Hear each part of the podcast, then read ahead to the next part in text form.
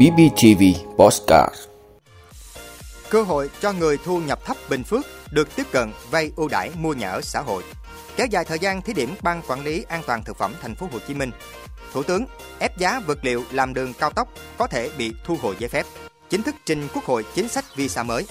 Hàng trăm người sập bẫy mua vé máy bay giá rẻ của đối tượng mới học hết lớp 9. Nga thảo luận về trật tự toàn cầu với Nam Phi. Đó là những thông tin sẽ có trong 5 phút tối nay ngày 2 tháng 4 của BBTV. Mời quý vị cùng theo dõi. Thưa quý vị, mới đây đại diện Ngân hàng Nhà nước cho biết ít ngày tới sẽ có văn bản chính thức về triển khai gói tín dụng 120.000 tỷ đồng cho vay nhà ở xã hội và nhà ở công nhân.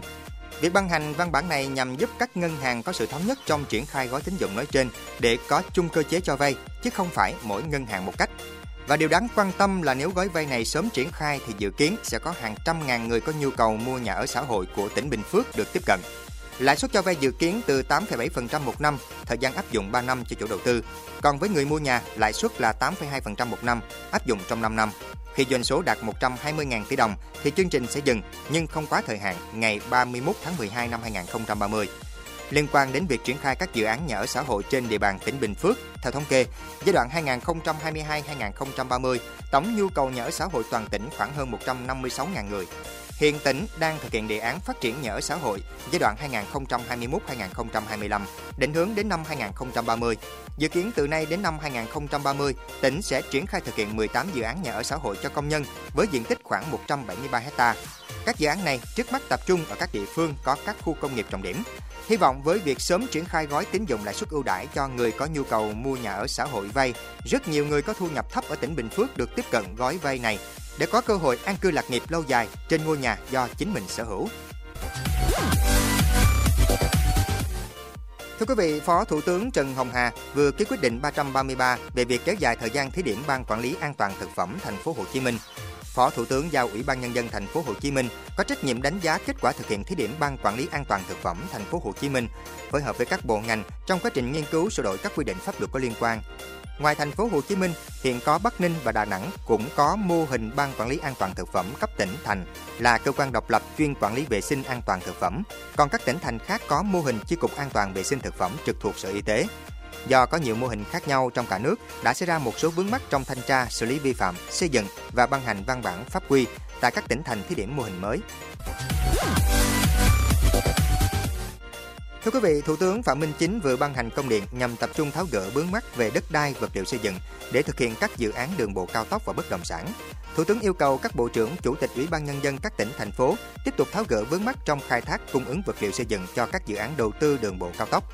Bộ trưởng, lãnh đạo địa phương chịu trách nhiệm trước Thủ tướng trong trường hợp để xảy ra tình trạng giấy phép khai thác khoáng sản hết hạn, không đủ điều kiện gia hạn, thiếu nguồn vật liệu cung cấp cho dự án, tăng cường thanh tra kiểm tra chặt chẽ giá vật liệu xây dựng, đặc biệt là giá vật liệu tại các mỏ đang khai thác để không xảy ra tình trạng nâng giá, ép giá, bán với giá cao hơn mức giá đã được công bố. Nếu phát hiện trường hợp trên thì có biện pháp xử lý mạnh, xem xét thu hồi giấy phép. Trường hợp phát hiện tình trạng cố tình thông đồng ép giá cao hơn so với giá đã công bố, phải có giải pháp mạnh như xử phạt, xem xét thu hồi giấy phép, xử lý trách nhiệm người đứng đầu nếu không hoàn thành nhiệm vụ. Thưa quý vị, Chính phủ vừa chính thức có tờ trình gửi Quốc hội về đề xuất một số chính sách mới trong quản lý nhập cảnh, xuất cảnh, cư trú của người nước ngoài tại Việt Nam, gồm có việc gỡ vướng cho visa. Tờ trình do Bộ trưởng Bộ Công an Tô Lâm thừa ủy quyền của Thủ tướng ký đã đề xuất nhiều nội dung quan trọng để vào nghị quyết chung của Quốc hội tại kỳ họp thứ 5 tháng 5 năm 2023. Các nội dung bao gồm thực hiện chủ trương cấp thị thực visa điện tử cho công dân tất cả các nước vùng lãnh thổ, giao chính phủ quyết định danh sách cụ thể các nước vùng lãnh thổ trên cơ sở có đi có lại, đảm bảo quốc phòng an ninh quốc gia, trật tự an toàn xã hội và phát triển kinh tế xã hội của Việt Nam, nâng thời hạn visa điện tử từ không quá 30 ngày lên không quá 3 tháng, có giá trị một lần hoặc nhiều lần, nâng thời hạn cấp chứng nhận tạm trú tại cửa khẩu cho người nhập cảnh theo diện đơn phương miễn thị thực từ 15 ngày lên 45 ngày.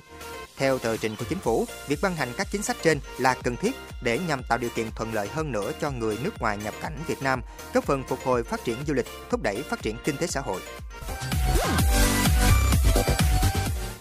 Thưa quý vị, Công an tỉnh Bắc Giang phát hiện nhóm 6 thanh niên ở Bình Dương đều dưới 29 tuổi có hành vi lừa đảo bán vé máy bay qua mạng. Đối tượng cầm đầu là Vi Đức Quang, 25 tuổi, trú tại Bầu Bàng, Bình Dương. Dù chỉ học hết lớp 9 nhưng đã nảy sinh ý định lừa đảo chiếm đoạt tài sản qua ứng dụng công nghệ. Vào tháng 12 năm 2022, Quang thuê người lập trình và quản lý website. airpembooking.com và tạo 7 fanpage khác với các mỹ từ như phòng vé máy bay chính hãng, săn vé máy bay nội địa giá rẻ và chạy quảng cáo trên Facebook. Quang cho vợ là Vi Thị Thùy Linh truy cập vào ứng dụng Traveloka để lấy thông tin chuyến bay theo yêu cầu để tư vấn và báo giá cho khách hàng. Khi khách hàng đồng ý, Linh sẽ tạo mã đặt chỗ giả gửi cho khách thông qua website e airbamboo.booking.com để kiểm tra. Sau khi kiểm tra thấy đầy đủ thông tin chuyến bay, khách sẽ chuyển tiền vào tài khoản của Quang. Khi khách chuyển tiền xong, Linh sẽ hủy kết bạn Zalo và chặn liên lạc để chiếm đoạt số tiền khách chuyển tiền mua vé máy bay. Nhóm người được Quang thuê sẽ hưởng lợi nhuận 10% trên số tiền lừa đảo được của khách.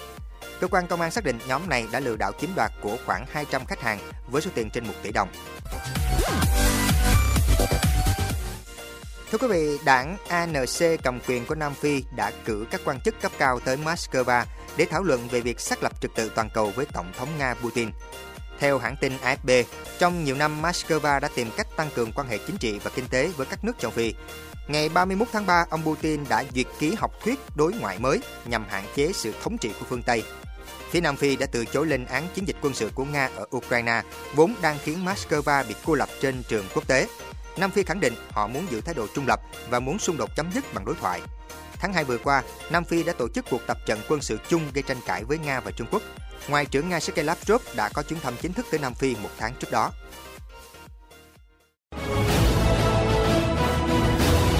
Cảm ơn quý vị đã luôn ủng hộ các chương trình của Đài Phát thanh truyền hình và báo Bình Phước. Nếu có nhu cầu đăng thông tin quảng cáo ra vặt, quý khách hàng vui lòng liên hệ phòng dịch vụ quảng cáo phát hành số điện thoại 02713 887065. BBTV, vì bạn, mỗi ngày.